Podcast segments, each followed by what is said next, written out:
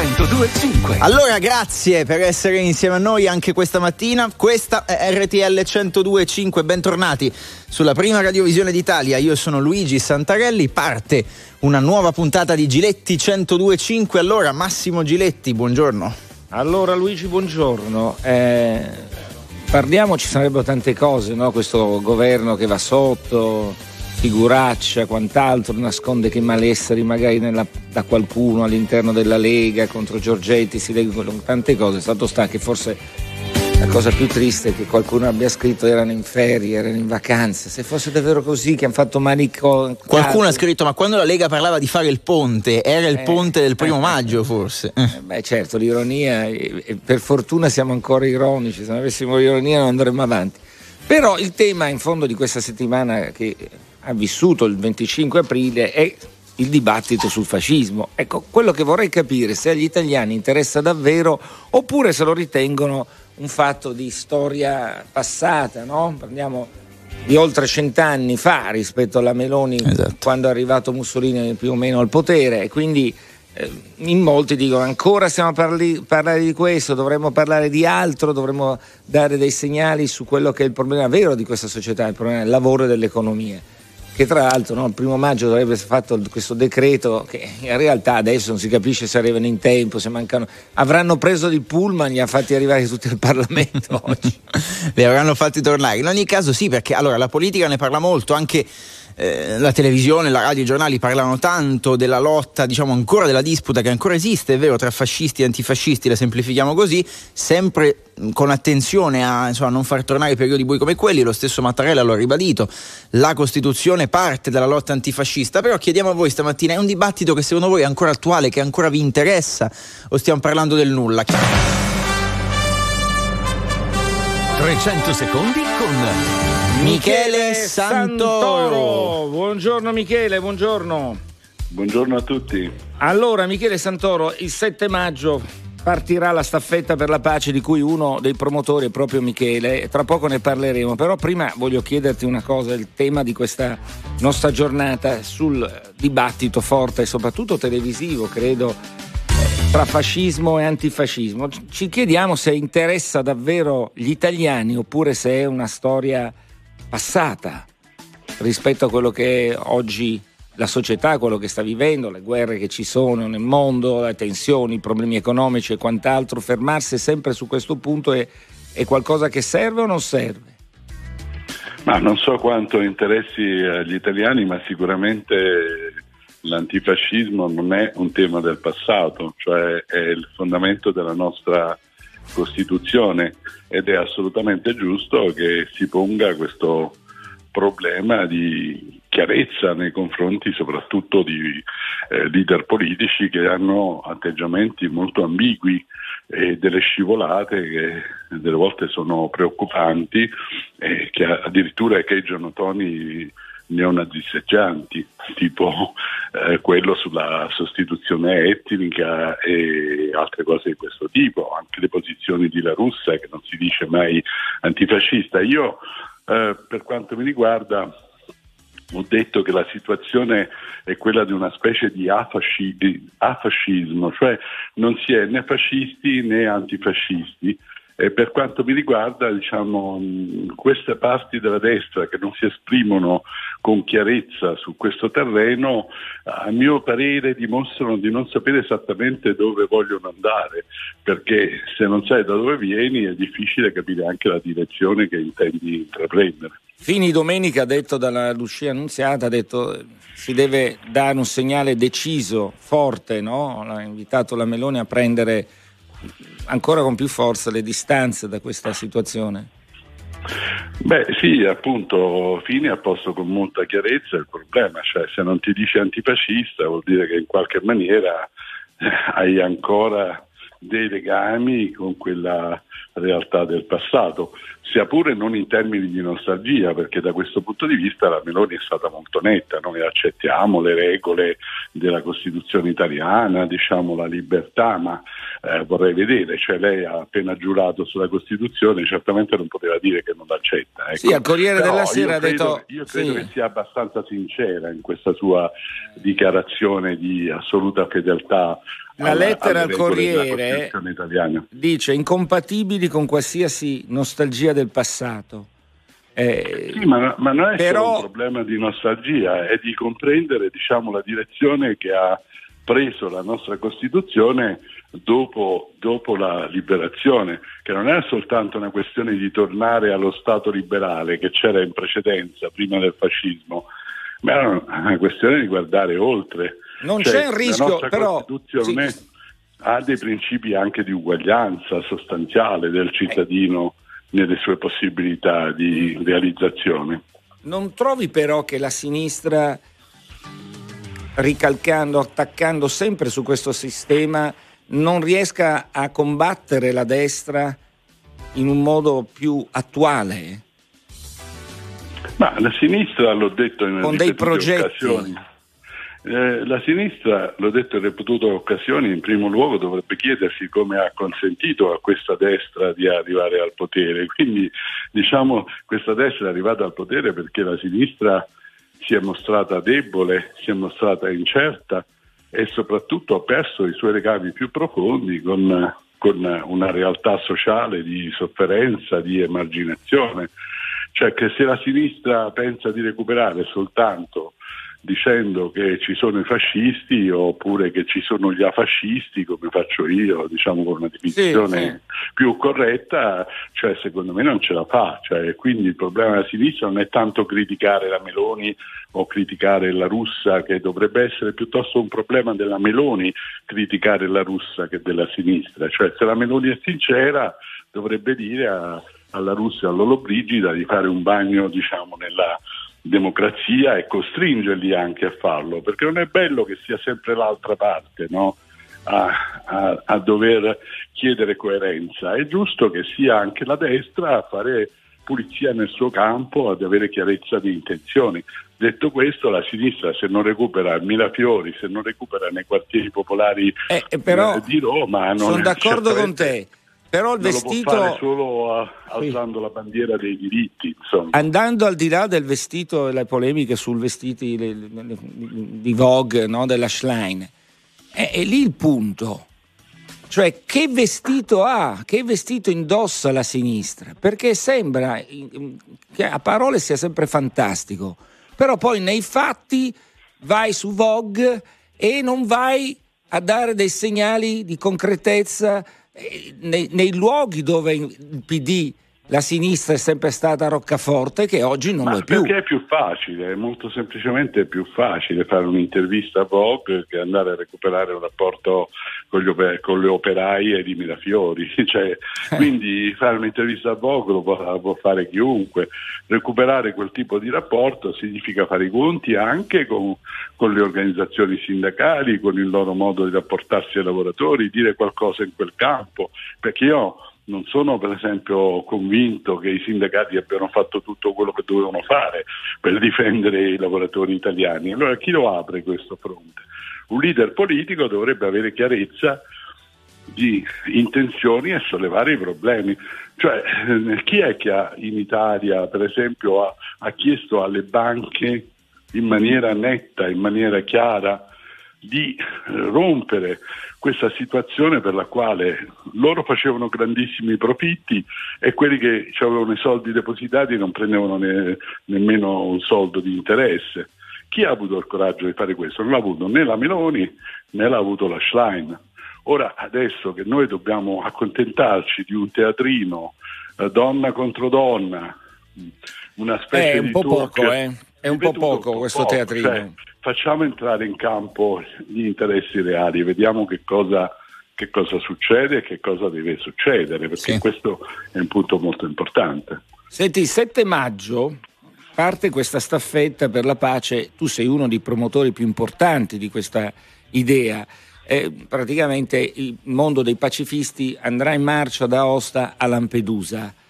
Eh, ma in marcia, ma vorrei dire una cosa, che questo, questo percorso è stato fatto dai, dalla rete dei cammini, che sono dei camminatori che in questo modo manifestano il loro amore per la pace, ma hanno fatto un percorso molto complicato, cioè, quindi riuscire a portare a termine questa staffetta è veramente un'impresa.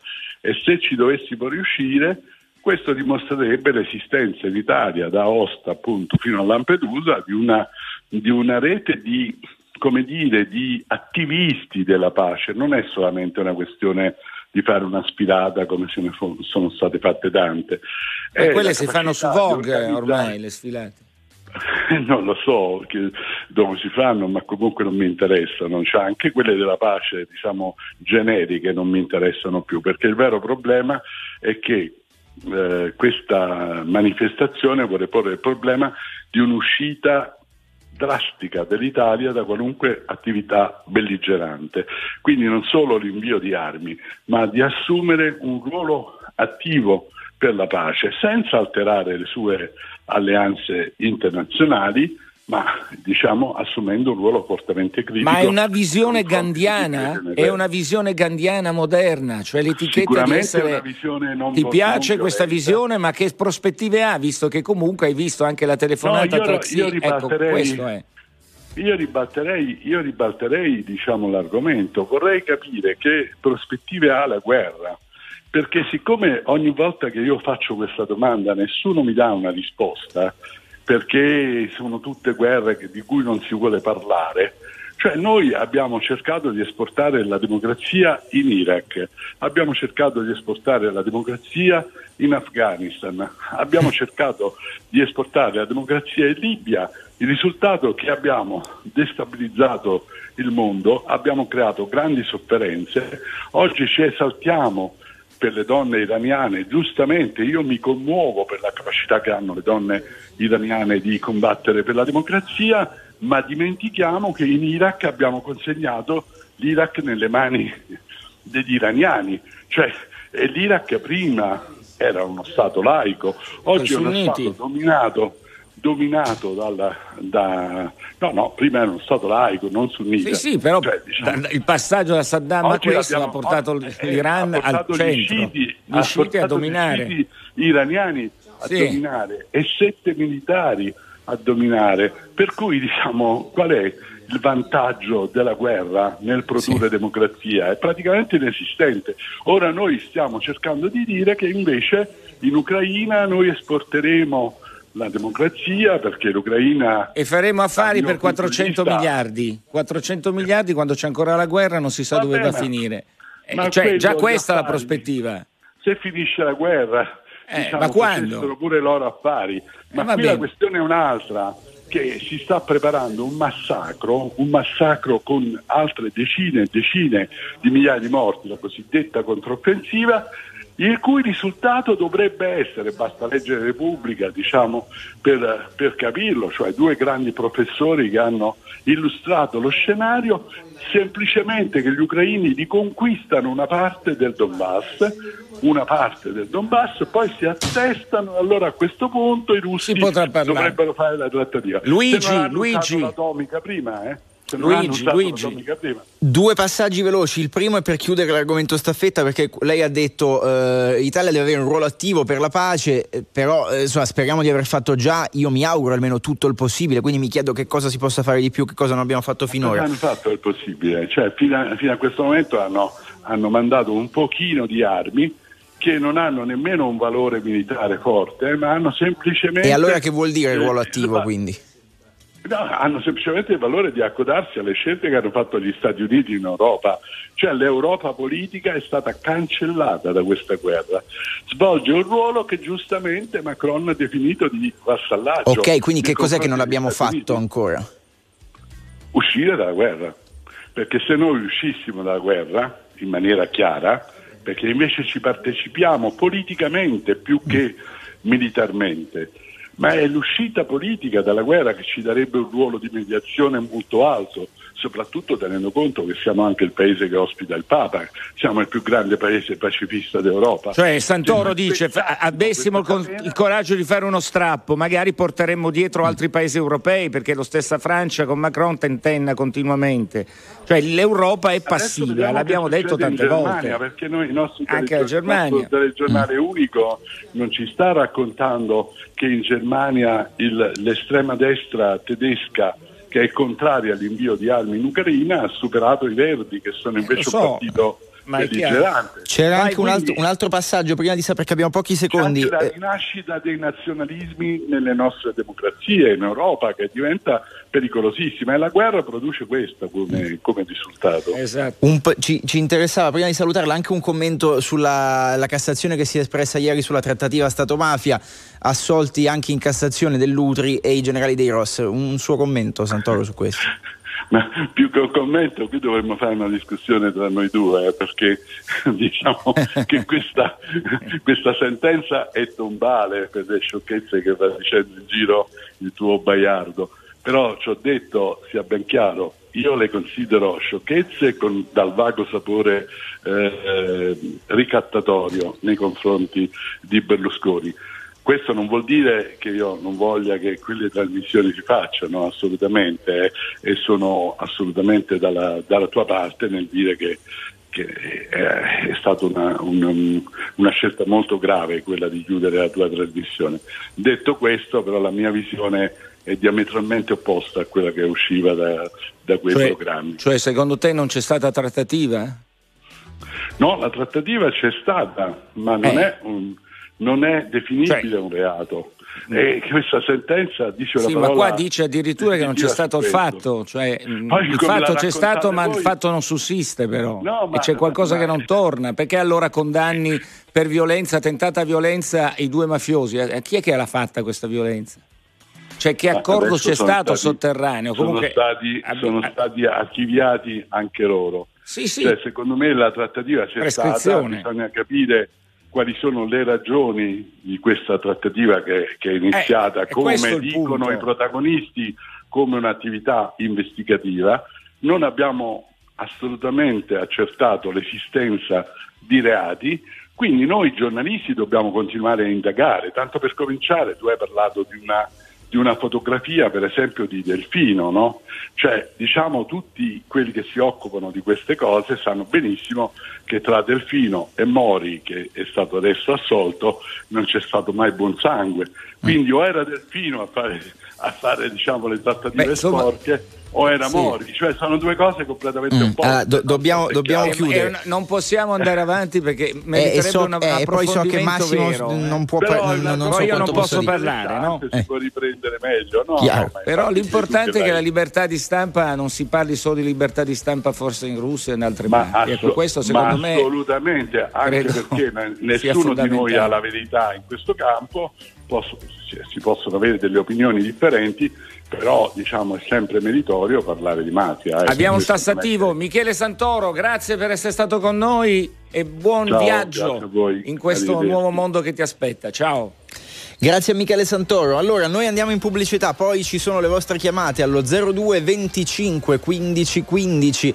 Siamo partiti da questo, dalla domanda che abbiamo fatto a Santoro. Noi abbiamo parlato molto, specialmente nell'occasione del 25 aprile, ma succede ogni anno, eh, preciso, ogni singolo anno antifascisti contro fascisti, quanti ne esistono, c'è un rischio fascismo oppure no, ma è un dibattito, lo chiediamo a voi, che vi interessa ancora, che è ancora attuale oppure stiamo parlando del nulla? Prosegue Giletti 1025, vi aspetta Massimo Giletti allo 02 25 15 15, se volete intervenire con lui, dibattito fascisti antifascisti 25 aprile, vi interessa oppure no? Sentiamo Antonio da Busto Arsizio, benvenuto e buongiorno.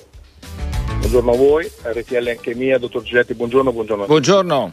Eh, la, la, mia opinione è molto semplice, nel senso ehm, questo continuo, questa continua diatriba tra fascismo e antifascismo, eh, premesso, premesso che il fascismo non potrà mai più accadere, perché quel, quel contesto sociopolitico che ci fu in quegli anni ora non c'è più, non esiste più, non, non, può, non potrà mai più succedere. Premesso questo, ma um, è logico che se faccio un esempio, eh, io sono di destra. Eh, perché? Perché quando ero piccolo mio nonno mi raccontava le storie, mi raccontava che lui, io vengo da una famiglia che viveva in campagna e mi raccontava che i partigiani scendevano dalle montagne e gli portavano via il formaggio e i salami che loro avevano fatto perché dovevano fare la resistenza. Ora, con questi racconti di, di mio nonno e i racconti che mi ha raccontato mio padre, che cosa pretendiamo che io diventi? Cioè, io diventerò una persona di destra, ma dall'altra parte c'è chi invece dice, cavolo, hanno fucilato i miei cugini perché erano partigiani, hanno ammazzato mio... È chiaro che dall'altra parte, cioè ognuno cresce con le storie che gli vengono raccontate. Quindi insomma in sostanza Antonio dice è una diatriba che non finirà mai. Ma certo, non c'è niente di sbagliato. Nel Però le storie vanno poi rielaborate, no? Perché è eh. importante, voglio dire, siamo ragazzini, anch'io sono cresciuto con questo. Oggi, oggi il tema è, siccome è pass- sono passati cent'anni, il, è nella nostra Costituzione l'antifascismo, però quello che mi sembra di percepire è che eh, questo fascismo sia l'unica formula magica per frenare i consensi a destra. Cioè io vorrei, anziché fare i servizi su Vogue, la Schlein, dovrebbe scendere, come diceva Michele Santoro, da un certo piedistallo di potere, che è il rischio che corre anche la destra, no? perché attenzione, quando si sta nel potere si perde la realtà di quello che succede intorno a noi. Calarsi nella realtà della fatica di operai, imprenditori, che ogni giorno si smazzano per andare avanti in un momento drammatico, prima il Covid, la guerra, l'energia. Ecco, questa realtà io non la vedo più né a destra né a sinistra, temo. Io vorrei uscire da fascismo, antifascismo, perché sinceramente siamo nel 2023. Mi piacerebbe dare delle risposte concrete a chi? Alle mamme che non sanno dove mettere i bambini perché non ci sono asili nido sufficienti, per esempio.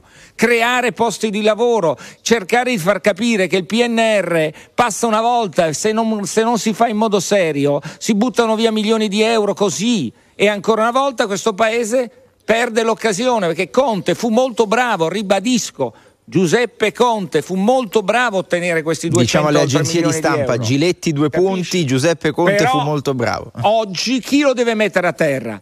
Gli incompetenti? Io ho paura di questo, che siano ancora gli incompetenti che stanno in tutti, perché poi si deve arrivare ai comuni, ai singoli comuni che non hanno neanche il ragioniere in alcuni parti parti che sa fare i calcoli. Quindi io la, la, uscirei, guarda, di questo sfogo, va bene, dichiariamolo, siamo tutti antifascisti, per fortuna, ma andiamo sulle cose concrete. Vogliamo reagire in modo serio per una volta questo paese. Poi lei si può andare a fare le foto con la Schlein e a Voghin a New York dove diavolo vuole. Ecco, però reagiamo in modo serio, perché sennò la gente non ci crede più. Qualcuno... Lo dico a destra che a sinistra. Qualcuno scrive la stessa cosa nei messaggi. Eh, Giorgio Meloni, lei dica di essere antifascista, così la chiudiamo qui e smettiamo di parlare di cose così e parliamo di cose più serie. Salutiamo Antonio, andiamo da Peppino. Buongiorno e benvenuto.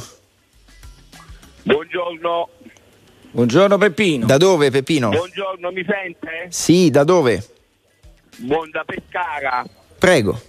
Sarò brevissimo. Allora, io posso parlare perché ho 60 anni e non sono mai stato né fascista né comunista oh. avuto una sola tessera che non rinnegherò mai quella della democrazia cristiana. Detto questo, la storia va studiata, ma va studiata bene, in maniera approfondita.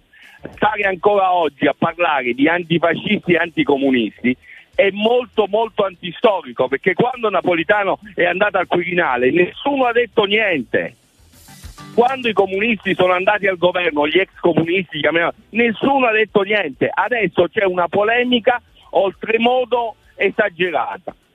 Punto e a capo. Una cosa sola, Lollo Brigida ha sbagliato perché non, secondo me non sa quello che dice. Le parla un agricoltore che è un'azienda agricola, quindi ha proprio accannato completamente eh, per, Perché là. dice questo? Perché voi avete bisogno assoluto di manodopera che non si trova in Italia.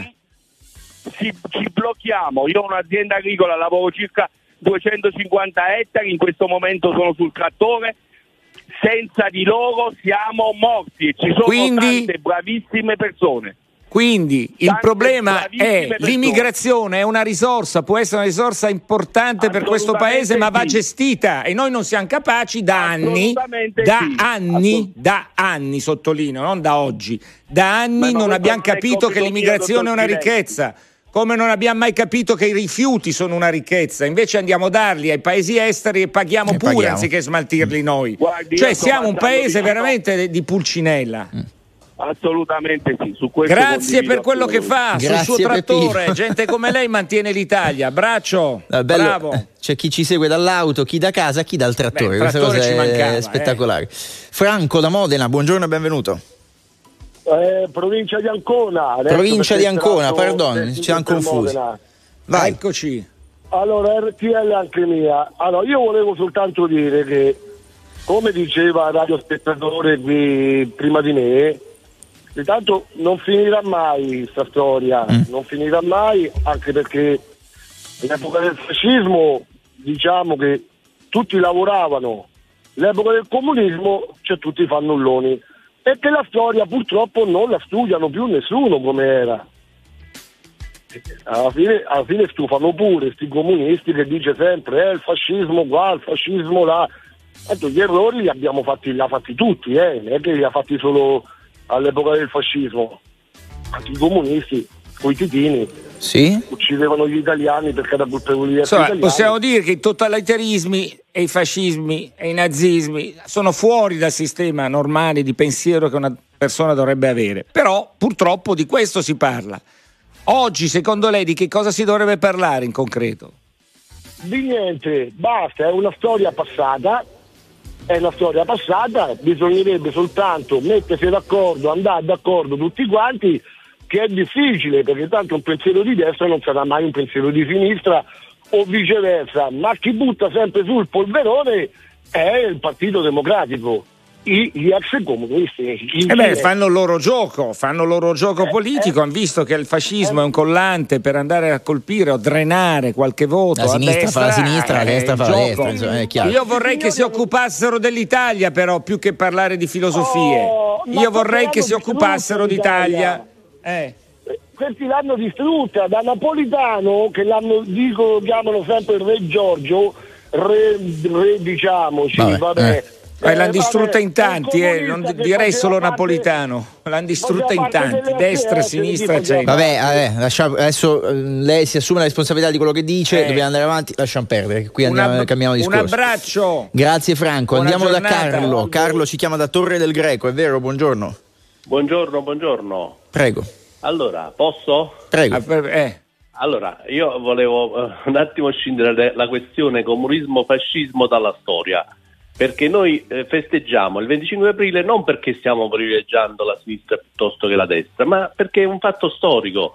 Noi stiamo parlando del, della, dell'abbattimento del, de una, eh, dire, un, del fascismo, ecco la parola giusta, durante un periodo praticamente oscuro. Lasciamo stare che si lavorava prima e non si lavora oggi, questa è una grande sciocchezza. Il problema è storico. Noi festeggiamo il 25 aprile perché hanno liberato i nostri padri, i nostri nonni l'Italia dal fascismo. Punto. Quindi non c'entra niente nel lavoro di oggi, non c'entra niente nel lavoro di domani, c'entra la storia. Com'è? Noi, feste- noi da 2000 anni fa festeggiamo. Si chiama Festa oggi. della Libertà o della Bravo, Liberazione, festa, a cui hanno partecipato monarchici, certo, cattolici, certo, comunisti, esatto, cioè tutti. Esatto. I democristiani, quindi certo. che c'entrano democristiani e comunisti? Lasciamo perdere le appartenenze politiche, parliamo della nostra Italia. E questo è un discorso. Un altro discorso, non va bene che si parli del comunismo in Russia, che non c'entra niente con la, con la, liber- con la liberazione dell'Italia. Il comunismo è stata una, una dittatura eh, russa che ha influenzato anche chiaramente tutto il mondo, ma non c'entra niente con la liberazione. Chiaro, vabbè, noi, sì. siamo, noi siamo italiani. Ma quindi cosa dobbiamo siamo... fare? Mi scusi, si serve parlarne o no oggi? Eh certo che sì, la nostra storia non si dimentica. Noi ci, ogni anno festeggiamo la nascita Chiaro. del nostro Signore Gesù Cristo da duemila anni e la festeggiamo ancora, non è che ci siamo dimenticati. Sì, sì, vabbè, stiamo, stiamo parlando di cose un po' diverse, però no, è eh, chiaro, è chiaro, il, messaggio, è chiaro il messaggio di Carlo. Dobbiamo purtroppo andare in pubblicità, quindi Carlo la salutiamo. Carlo, un abbraccio. buona giornata, grazie. Grazie, grazie, è andato. Allora, eh, qualche messaggio, basta con le filippiche sul fascismo, scrive Mary dalla provincia di Como, ormai morto e sepolto, pensiamo di più ai problemi dei cittadini che fanno fatica ad arrivare al fine del mese. Gi- sì, eh, siamo tutti d'accordo eh, se qualcuno dovesse parlare di populismo, forse questa sarebbe una frase simile a questa, però anche lei ha la sua dose di ragione. Dibattito sul 25 aprile, fascisti e antifascisti, ha ancora senso parlarne secondo voi oppure sono i giornali? Ci, mette, ci mettiamo dentro anche noi, le radio, le televisioni che ingigantiscono un dibattito che in realtà è portato avanti solo da poche persone e che il resto dell'Italia non interessa. Lo chiediamo a Daria da Savona, benvenuta. Ciao, buongiorno RTL 125 anche Ciao io. Daria, buongiorno, eccoci.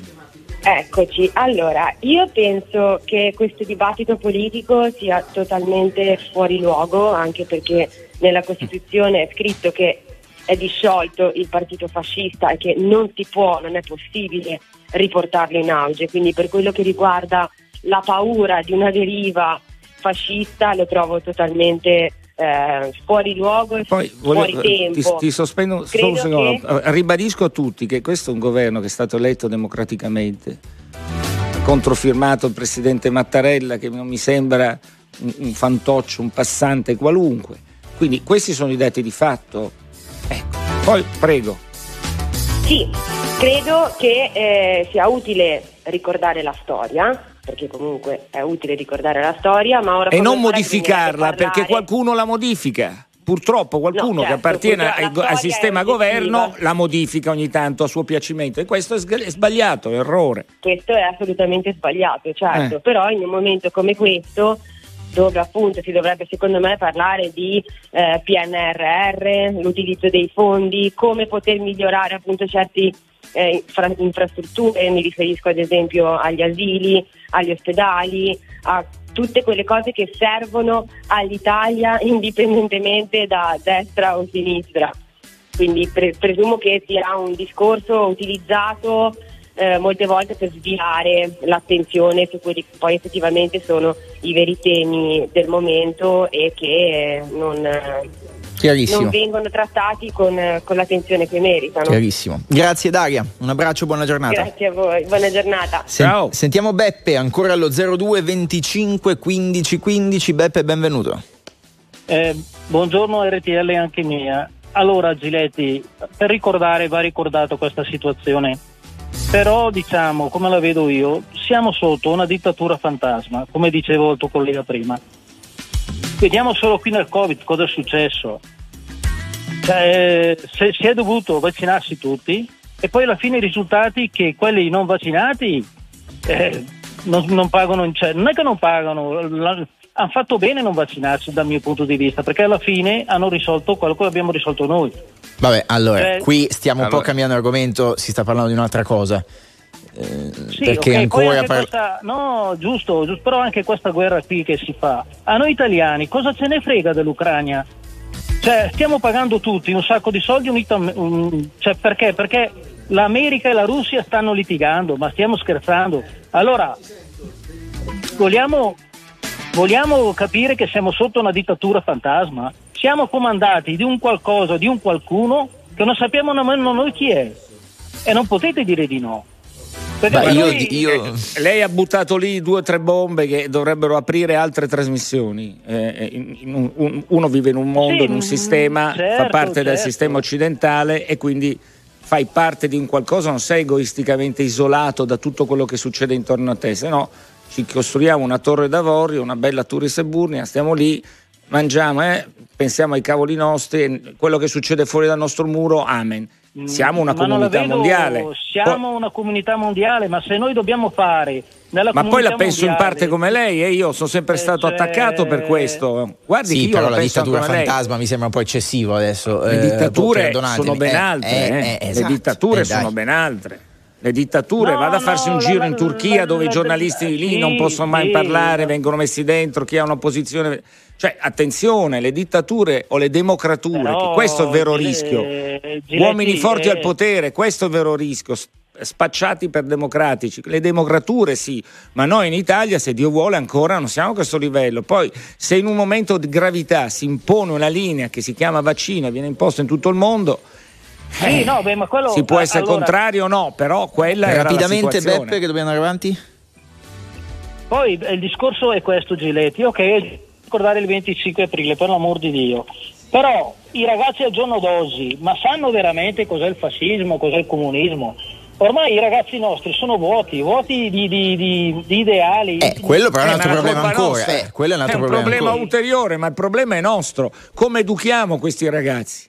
Che cavolo di famiglie ci sono? Che scuole ci sono? Ecco, è un problema generale, però è- è- è- è- sa, buttarla lì così, poi bisogna andare a vedere. Comunque ci sono dei temi di discussione. Eh, sicuramente, sicuramente. Buona giornata. Beppe, grazie, un abbraccio. È andato, grazie. Manuel da Taranto, benvenuto. Sì, ciao, buongiorno, buongiorno Manuel. RTL anche mia. Grazie, via. buongiorno, allora noi eh, per quanto mi riguarda destra e sinistra sono la parte più radicale. È chiaro che eh, i malumori esistono da, purtroppo per la questione dei morti, ma se noi ci guardiamo intorno noi siamo ormai cittadini del mondo e eh, tecnicamente lo svuotamento di questa Italia è accaduto già dal 94 con la caduta purtroppo del Partito Socialista Italiano, del, dei altri partiti come la Democrazia Cristiana e altri e lì c'è stato l'inizio dello svuotamento dell'Italia. Qualcuno che naturalmente ce lo fa sembrare una cosa naturale ci ha svuotato di tutto quello che storicamente noi abbiamo avuto. Abbiamo avuto fabbriche d'eccellenza, ce l'hanno svuotate. Abbiamo avuto manutentori d'eccellenza, ce l'hanno portato in Europa e all'estero. Gente che è dovuta scappare perché al fallimento di aziende doveva trovare altre strade. Ok, arriviamo Quindi oggi però. a Oggi, oggi, a me interessa l'oggi. Oggi noi siamo tecnicamente succubi di un sistema e questo sistema purtroppo non farà che cambiare le carte come e quando vorrà loro. Perché noi non abbiamo la forza, non scendiamo in piazza come i francesi, non, non ci mettiamo eh, in rivolta. Sì, parliamo, parliamo, discutiamo, poi tutto quello che lei ha detto, dottore, lei ha sempre detto le cose giuste, purtroppo nessuno l'ascolta o se l'ascolta fanno finta di niente e quindi hanno anche timore di venire incontro alle sue azioni. E questo è anche una questione di coraggio. oh, da Non parte mi faccia aprire, lei lo parte- sa, lo dico anche per tutti quelli che, Che mi lo mette chiamano nei e guai mi che non dicono, può parlare, eh. Io non posso Eh, parlare, sono sotto Certo. contratto della 7 fino al 31 Certo. luglio, Certo, quindi io non certo, riesco certo. e non posso parlare anche se mi piacerebbe, ma per correttezza Certo. per l'azienda per cui ancora oggi sono a disposizione non posso parlare. Quindi fissiamo un'intervista il primo agosto. Grazie, Eh, il primo agosto parlerò. Grazie a lei. Grazie Un abbraccio. Allora, siccome abbiamo citato i giovani, ci chiama ancora da Taranto Gioele che mi dicono a 17 anni, è vero Gioele? Sì, buongiorno a tutti, sì, ho 17 anni. Buongiorno Gioele. Eh, niente, Hai mio- sentito cosa ha detto? Che voi giovani non sapete neanche cosa sia eh, fascismo, antifascismo, comunismo, la storia. No, non è vero, non è vero, a parte che comunque lo studiamo a scuola, ma il, il mio intervento era che mh, ho sentito appunto un eh, signore che ha detto eh, io sono stato cresciuto con ehm, storie eh, de- dal Sì, mio nonno, sì. eh, sono diventato di destra, ehm, niente, quello che volevo dire io è che non- Perché i non partigiani sono che si difendevano sulle montagne, Sì, non avendo cibo, i scendevano a valle e rubavano al nonno galline, conigli, salami e formaggi. No, Eh. eh, io sono stato cresciuto da mio nonno con storie del fascismo e sono, cioè, sono antifascista. Sono stato cresciuto con idee di destra e sono di centrosinistra, anche se penso che non esista più una fazione. Cioè ognuno va lì e pensa ai fatti suoi. A Ecco, ma cosa, questo- cosa pensi che sia una discussione che vale la pena fare? Fascismo, antifascismo, Vale- per, per ricordare vale che cos'è ricordare- sbagliato?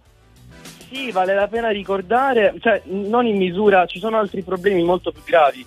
Cioè, vale la pena discuterne perché comunque ci sono ancora delle macchie di, di, diciamo neofascismo in Italia che vanno debellate. Ehm, eh, però dall'altra parte l'Italia ha problemi maggiori perché non c'è occupazione, ehm, siamo in, in crisi tra inflazione eccetera. Mm, penso che bisogna insistere su altri punti. Grazie, vedi, grazie me- per meglio essere di- stato meglio così, noi. insomma. Ciao Gioele, buona giornata. Grazie a voi, buona giornata. Ma da dove chiami? Da scuola? Non ho capito. Ah, giustamente No, no, no, O c'hai per andare, sto ginnastica? per- No, Eh? sto per andare. sta per andare, entra in sto seconda andare. ora stamattina. Ciao Gioele. Allora, beh, interessante sentire che siccome si parla, tutti quanti parlano dei giovani, ma i giovani poi non parlano mai perché sono i vecchi a parlarne, i vecchi, cioè anziani simpaticamente, è stato interessante sentirlo. Tu sei un dominus della Eh, gioventù. ormai si chiude così la puntata di oggi di Giletti 1025. Prima abbiamo commentato con Michele Santoro la Cassazione che si è espressa su Mori, tra gli altri Mori e Dell'Utri. Eh, Massimo, tu come leggi questa sentenza? Guarda, io la leggo in un solo modo. Che possono intavolare, purtroppo, sen- trattative con la mafia da parte di uomini dello Stato senza che nessuno paghi penalmente. Prima sentenza, condanna. Seconda sentenza in appello, assoluzione, ma la trattativa c'è stata. Arriva in Cassazione e scoprirà che la trattativa non c'è mai stata. Eh, allora è gioco delle tre carte, straordinario. Io ho una sola sensazione che lo Stato non processa lo Stato. Punto e basta. Bisogna mettere la pietra tombale, è stata fatta. Viva l'Italia! Anche di questo comunque torneremo a parlare nelle prossime settimane. La, punt- la, puntata di oggi termina qui. Io saluto e ringrazio chi ci ha seguito in regia, Ricchi Aristarco, Pio Ingegno, Andy Ceccarelli, Massimo Lonigro vi ha coordinato al telefono, Maria Paola Raiola ci ha seguito in redazione. Eh, Ma... La Raiola l'ho vista stamattina, attiva alle 6 era già qua. Eh, come sempre, come ogni Brava. giorno.